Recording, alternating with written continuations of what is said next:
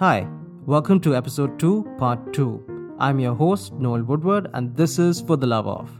For the Love of Urbanism Dynamic Domains of Antarctica with Swadit Chaturvedi.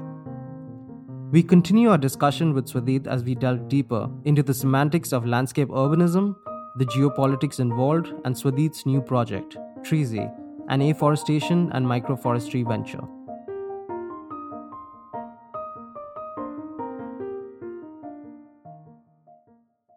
I feel your research uh, kind of goes beyond landscape urbanism in the sense that um, the term is usually associated with cities rather than entire continents.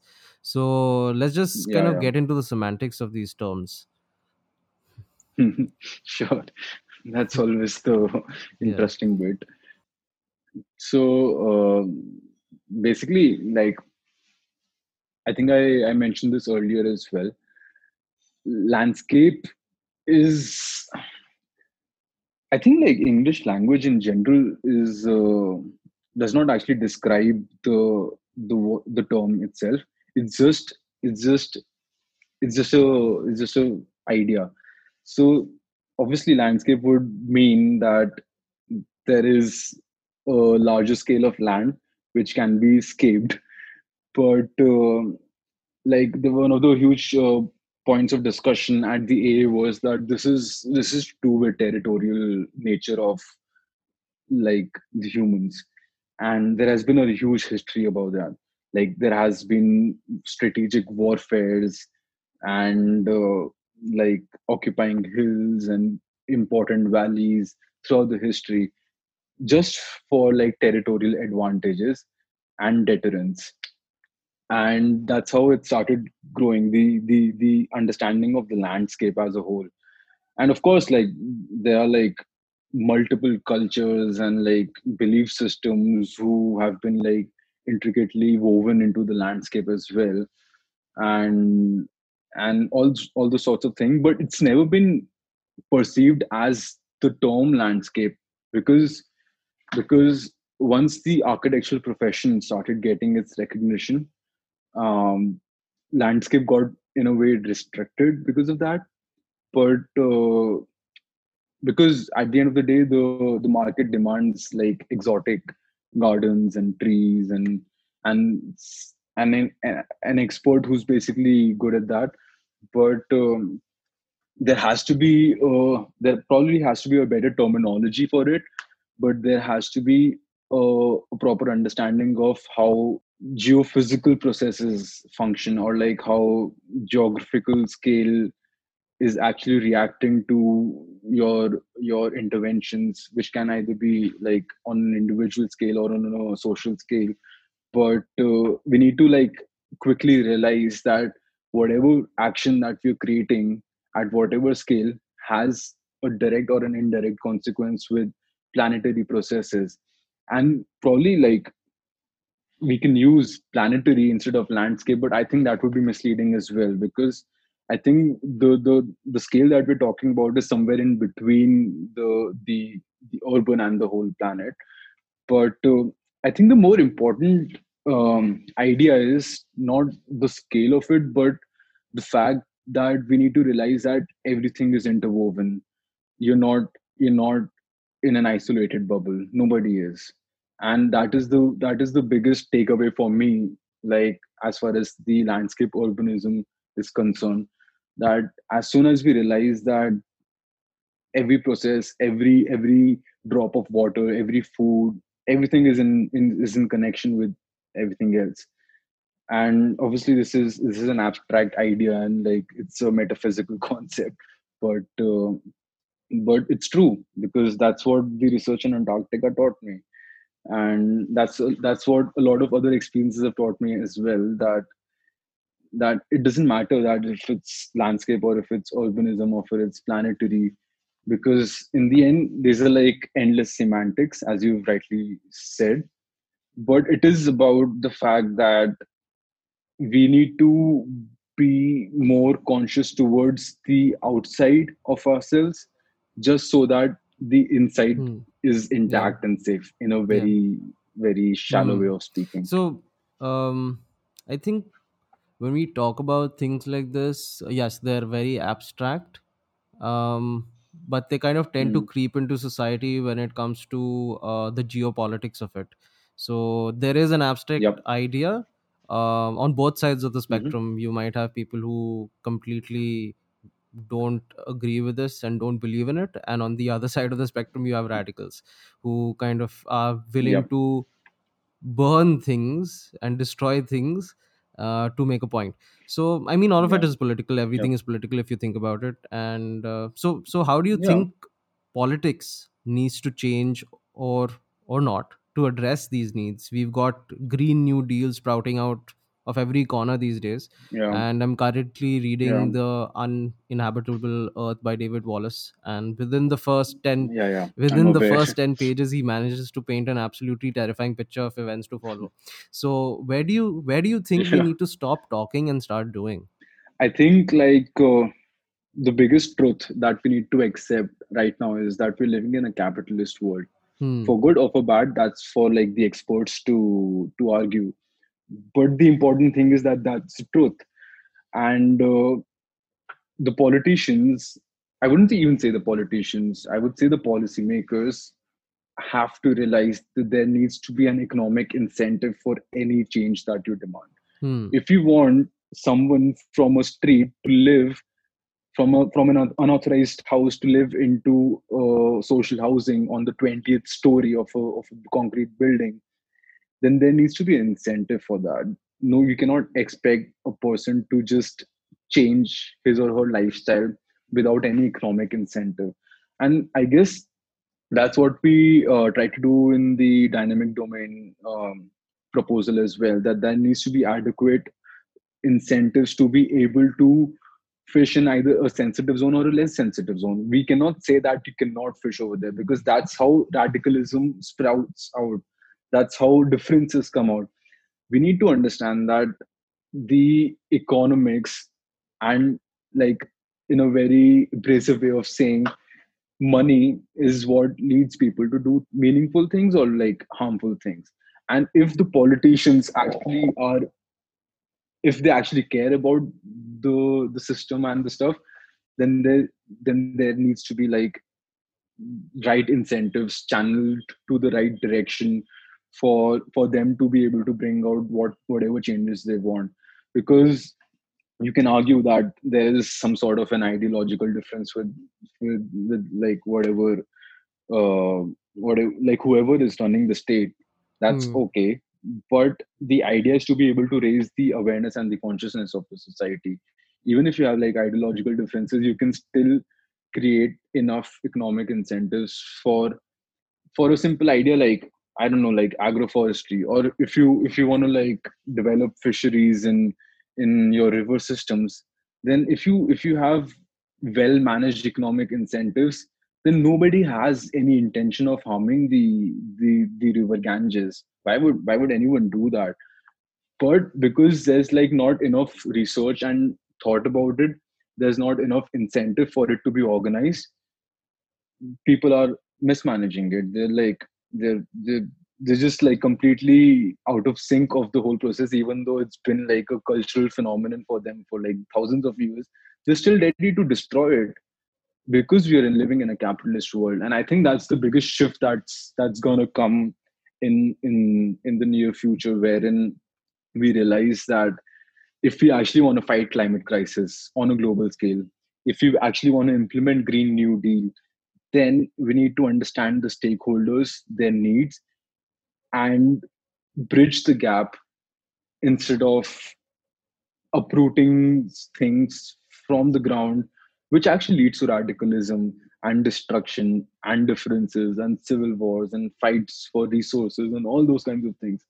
If you're in if you if you're aware of the fact that what you're doing over here has an indirect or a direct connection in another society on the other side of the planet if you're aware of it and if you're trying to manage it through an economic incentive model within your society then i think like half of our issues are already solved or catered to because at one end your your social system is is earning through managing those ecological resources and the other end the ecological resources itself are in sync with the natural processes. So there has to be like this this cyclical loop that needs to be created when we when we're talking about managing ecological resources and managing the people and bringing a shift out of them to to such a to such a transition.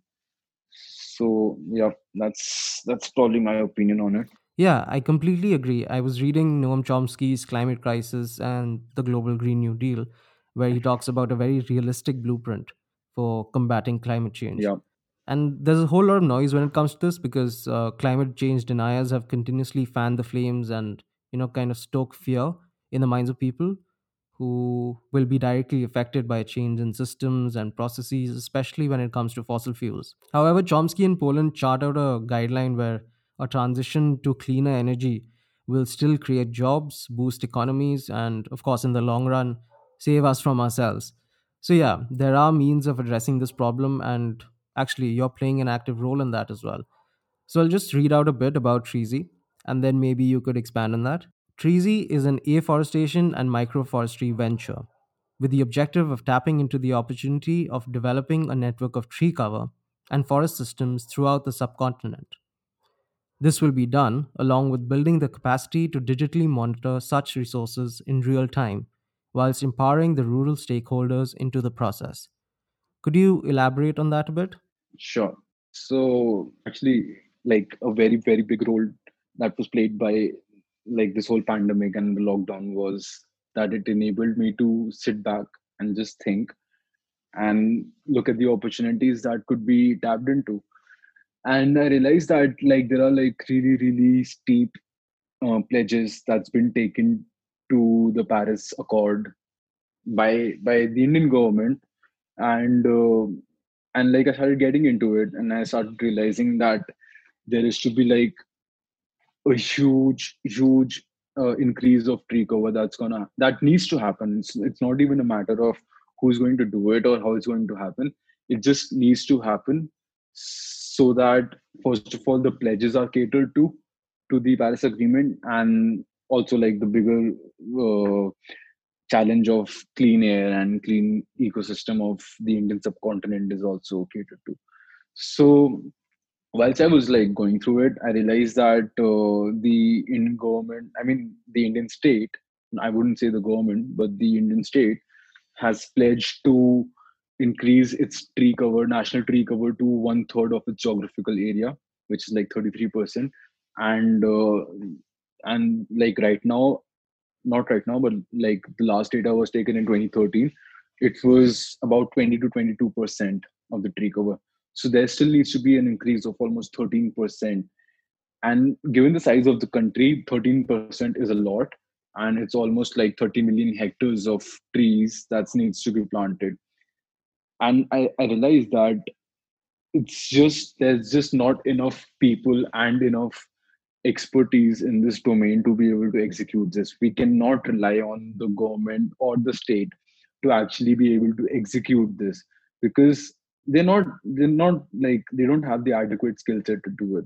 They would end up like like giving contracts to people who are not who have no idea about it but they see money in it so they started doing it and then there's absolutely no um, sort of surveillance of the survival rate of those trees and the quality of those trees and and and so on.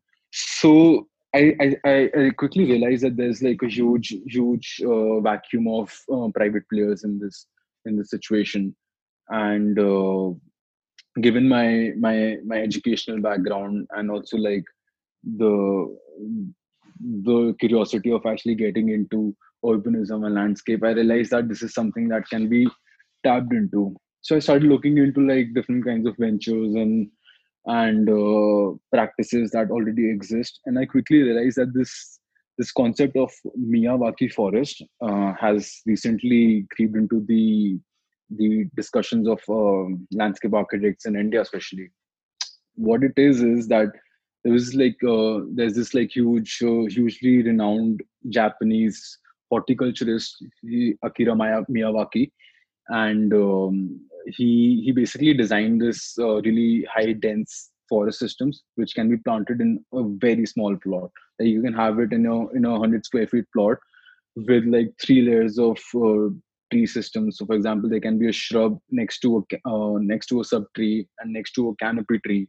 And then these like different kinds of trees can actually place really tightly so that there's healthy competition of growth between them. So it actually encourages them to grow even more than a normal tree would which is placed like five meters apart or something. So so this was this was like one concept that is that i found could be could be actually developed into something because when you talk about like urban forest systems you don't really you don't really like it's not normal for a city to have ample space to actually grow a lot of forest with like enough uh, space between them.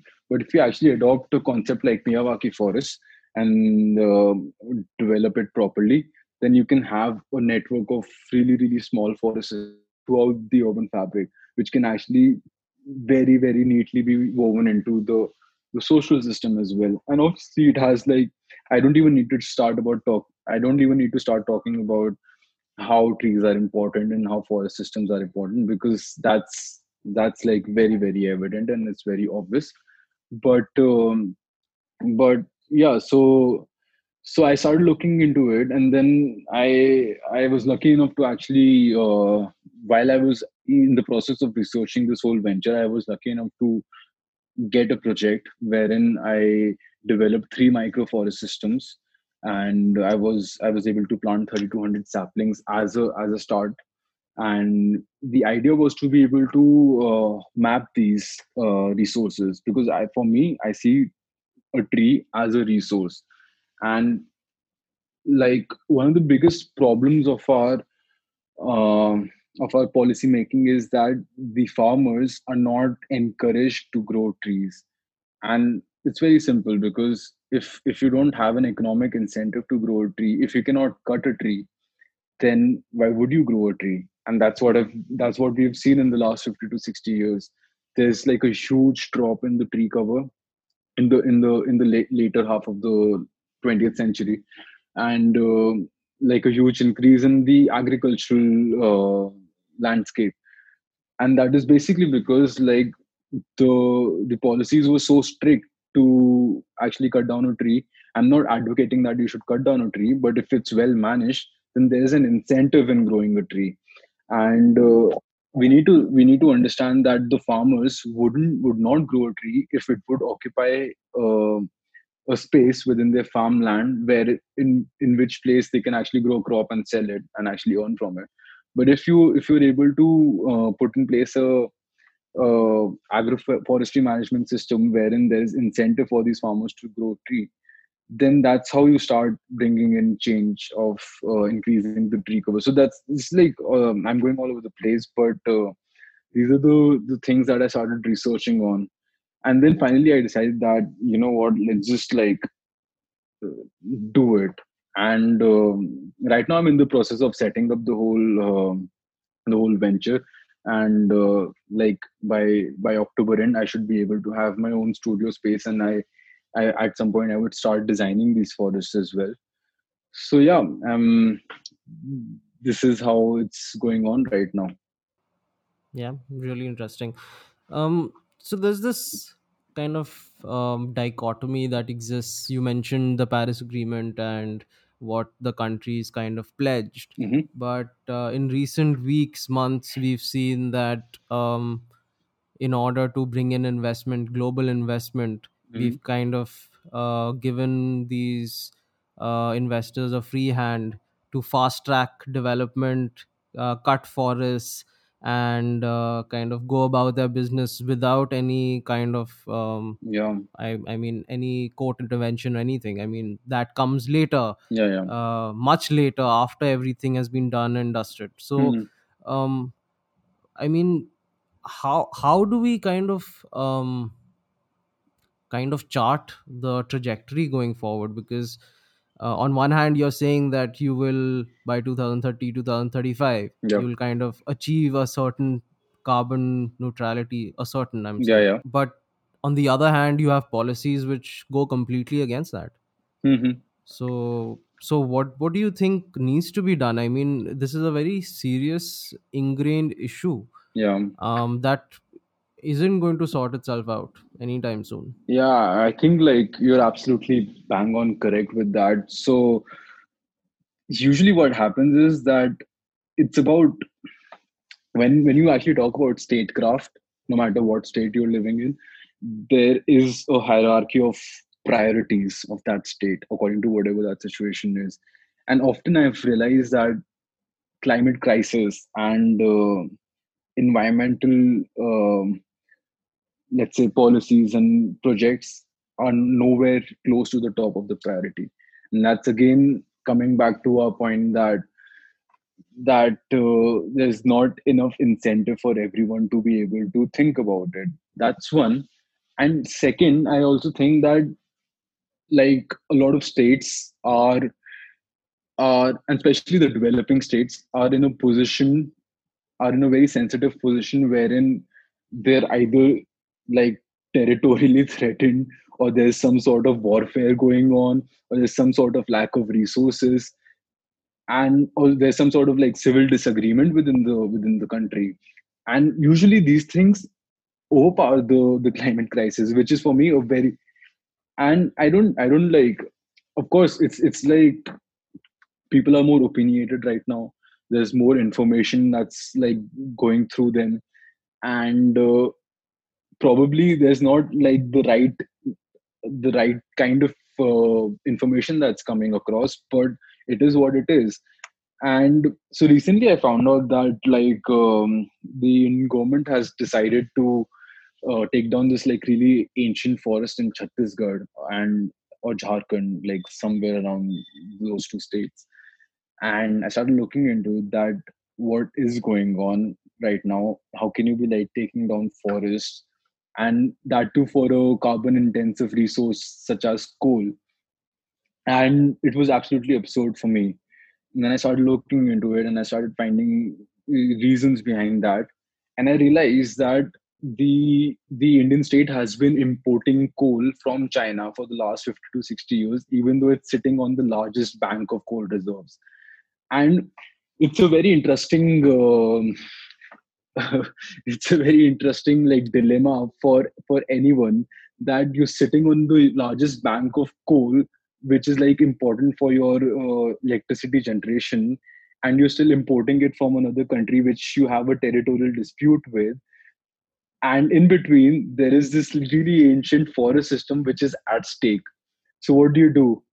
And uh, i mean like what i can say is that there is no overnight solution for it. At the end of the day the state needs the carbon in like carbon based resource which in this case is coal because you cannot like uh, get into a clean energy mode within a year or two especially when the when the biggest seller of your resource is at a territorial um, confrontation with you.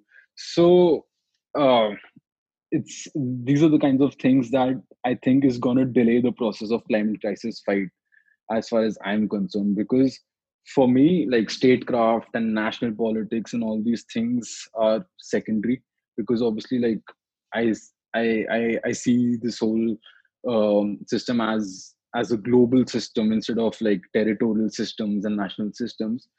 But I at the same time I also understand that as far as the statecraft is concerned, it is a very very complex.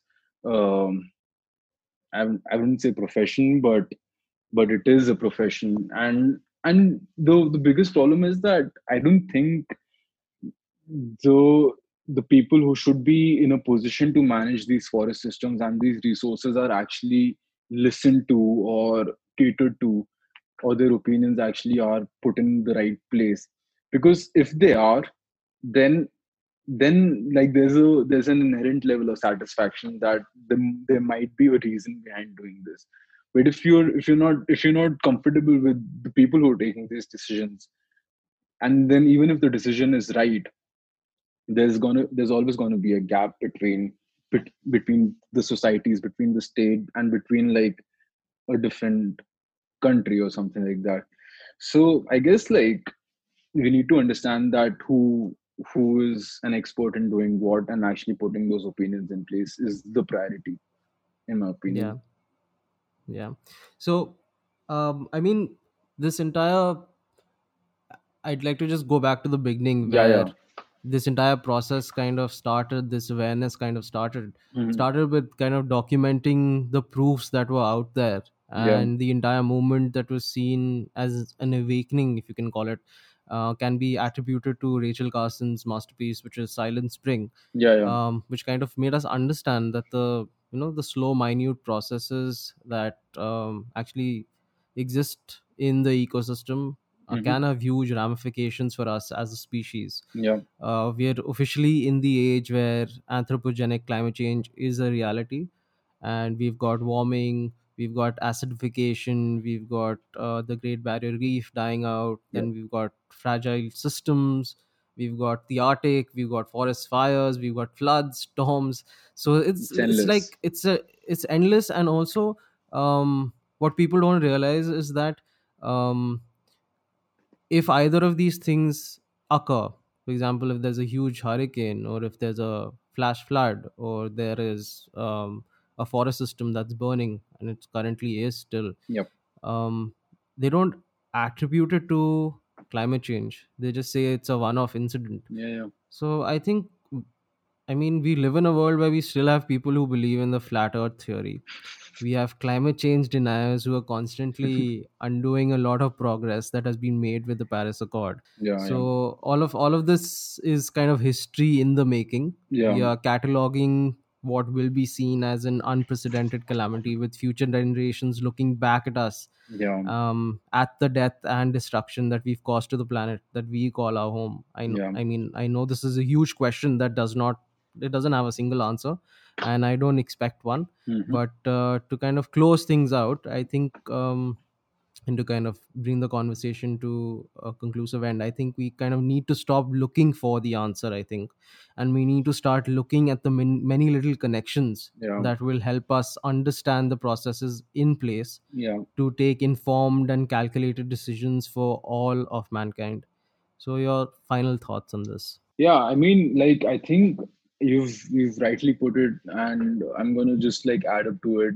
The fact that the biggest like one of the biggest issues with with with the current social framework is that our opinions are generally very very intense i would say. And irrespective of the spectrum of our opinions like be it political be it climate be it whatever like national politics international politics climate agreement it's just that though the in- intensity of our opinions are increasing by the very moment. And i think that that's leading to like a very tense situation that irrespective of who you are and what your ideological belief systems are there's a there's a very big chance that you are very rigid on it. And you're very very uh, imposing on it. And even if you're right i think the best way to uh, to be able to come out to a very good solution is to communicate be open to ideas and don't like don't live in this bubble wherein the opinion that we've acquired or accumulated has to be the the bottom line of everything. And that is the biggest issue that i think one of the biggest issue that i think needs to needs to go away because like such a complex issue such a complex global issue cannot be solved by individuals or or even a country or like a continent it's, it has to be a global conscious decision when everybody comes in together. And obviously this is like a utopia. And and obviously like history suggests that every utopia comes after a huge para- paradigm shifting event.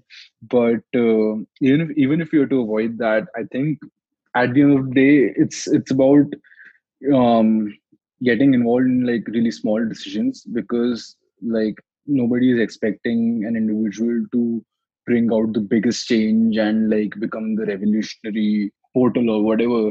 But it is about understanding the immediate connections that you that you have a footprint on the immediate products that you are relying upon the the consumerism that's like creeping into our daily routines all the time.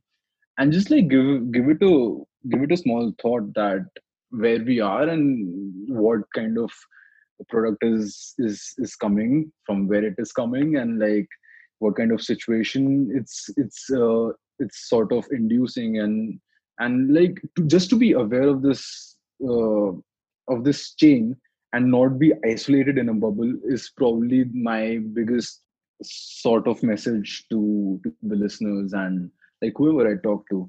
So yeah, Nice, nice, nice way of wrapping things, thanks. Um, before we before we uh, end it, Yeah, um, I always kind of ask uh, my guests to kind of share some recommendations when it comes to the topics that we talk about. yeah, Could be in the form of films, could be in the f- form of books, yeah, yeah. um, articles.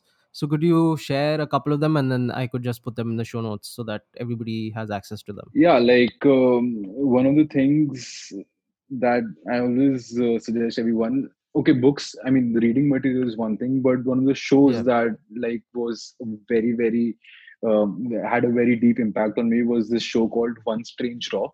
It's uh, it's I actually had that as a I had that as a point. yeah Uh, so Tarun had told me about this, and yeah uh, yeah. uh, so I've I've actually seen a lot of these uh, different kind of shows, yeah but this this one just took it to a different level because it talks about uh, those small connections that exist. You have dust that's flying across yeah continents yeah and causing helping with rain in the rainforest in the Amazon. yeah. So um, so stuff like that. Yeah, continue. Sorry. So so yeah, no, like that's absolutely correct, and that's why I was like really mind blown by that show.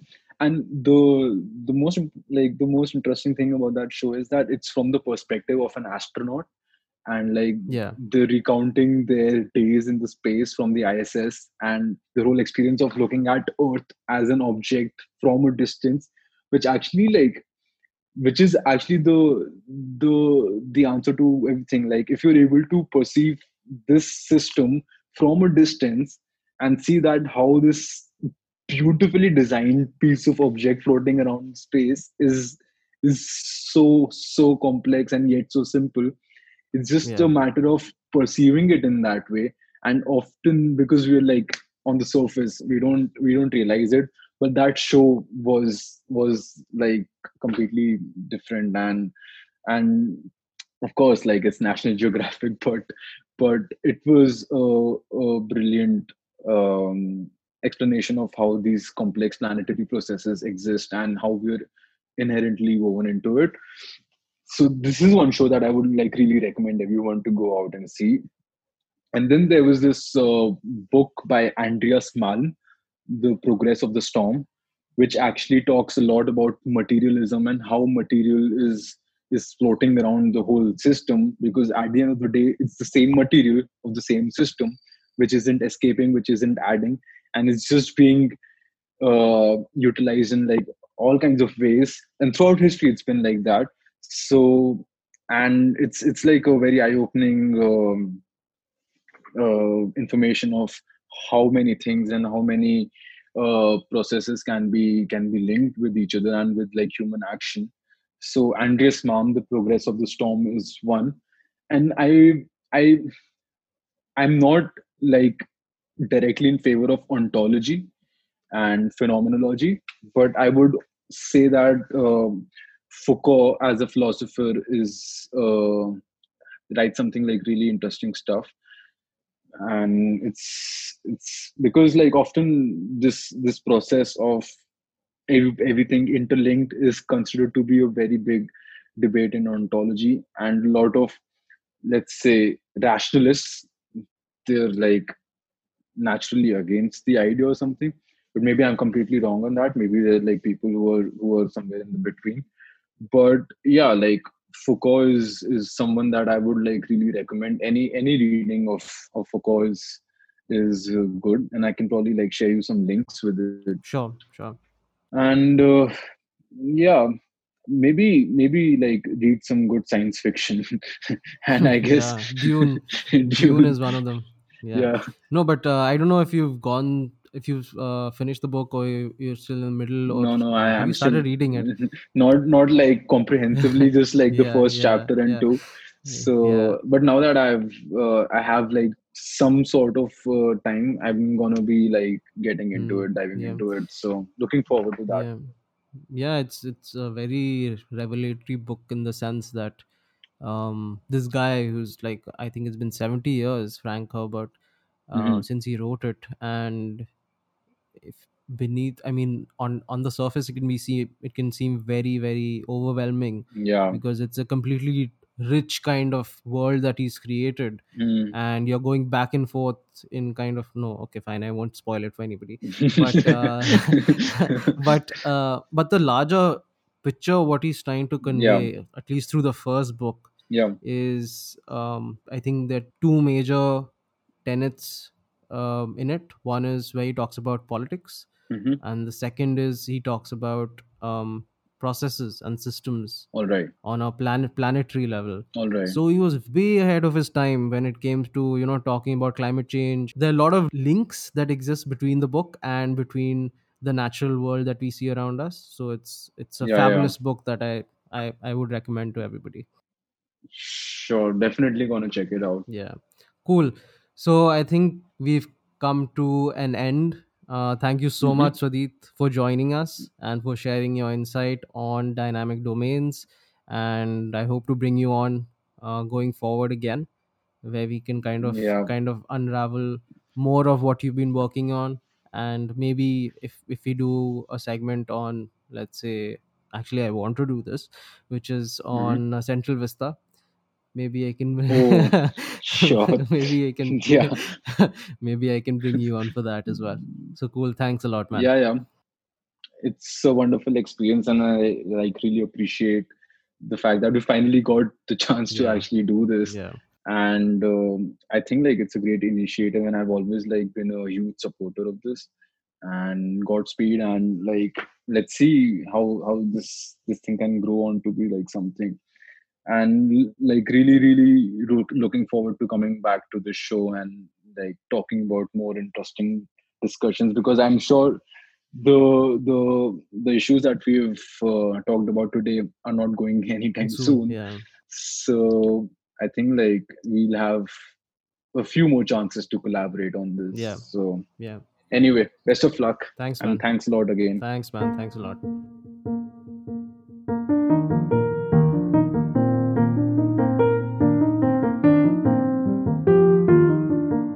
that completes episode 2. To read more about dynamic domains, as well as a whole slew of references and material, head on over to the show notes.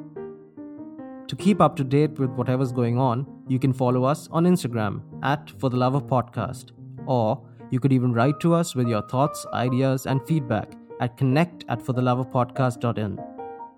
Subscribe to us on Anchor, Spotify, Apple Podcasts, Pocket Casts, and wherever else you listen to your favorite podcasts. See you next week and stay safe. This is For the Love of.